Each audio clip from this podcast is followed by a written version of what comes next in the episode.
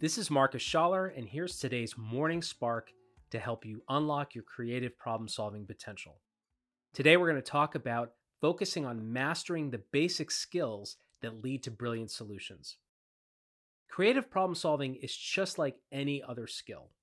Think about something you're really good at. It could be a sport, a martial art, a business role, or even a game. Now, think back to when you were a raw beginner did you look at the best in the world at that skill and feel a bit overwhelmed at how much work it would take to get to their level? Think about the snowboarder pulling off a triple cork 1440, the MMA fighter submitting their opponent in the first minute of round one, the iconic entrepreneur capturing our imaginations with their latest tech toy.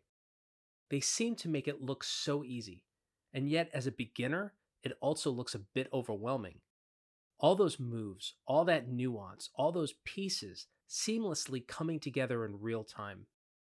But if you look back, you may realize that your own hard earned skills weren't nearly as complex as they first seemed. In fact, almost any skill can be broken down into relatively simple and basic components. A good, and yet admittedly overused, analogy is learning a martial art. Let's take something like Taekwondo. Before that black belt you watched on YouTube was able to take down an opponent twice their size with a perfectly timed axe kick, they first had to learn, practice, and master a limited number of basic blocks, stances, kicks, and punches. And they had to perform each of these basic moves in the correct way over and over until they were ingrained into muscle memory.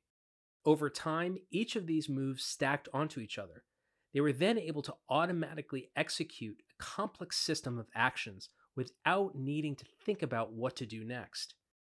This same approach applies to creative problem solving.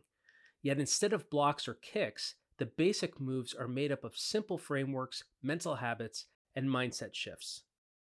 The key to becoming a world class problem solver is to overcome the obstacles that cloud your perception and make it harder to see breakthrough ideas. Once you're aware of those obstacles, you can start practicing the basic moves one by one in a way that doesn't feel overwhelming. Over the next few weeks, we're going to explore these obstacles, the limited frameworks, mental habits, and mindsets that may be getting in the way of your creative problem solving potential. We'll also look at the basic moves for overcoming those obstacles more easily. In the meantime, what will you do today to open yourself up to a different approach for solving really tough problems? Will you take a moment to think about your existing frameworks, mental habits, and mindset? To ask yourself if you're willing to stretch your abilities, even if it's a bit uncomfortable at first. If you liked today's episode, I hope you'll consider sharing it with others. If you haven't done so already, please take a moment to subscribe to the show and leave a review. Now get out there and have an extraordinary day.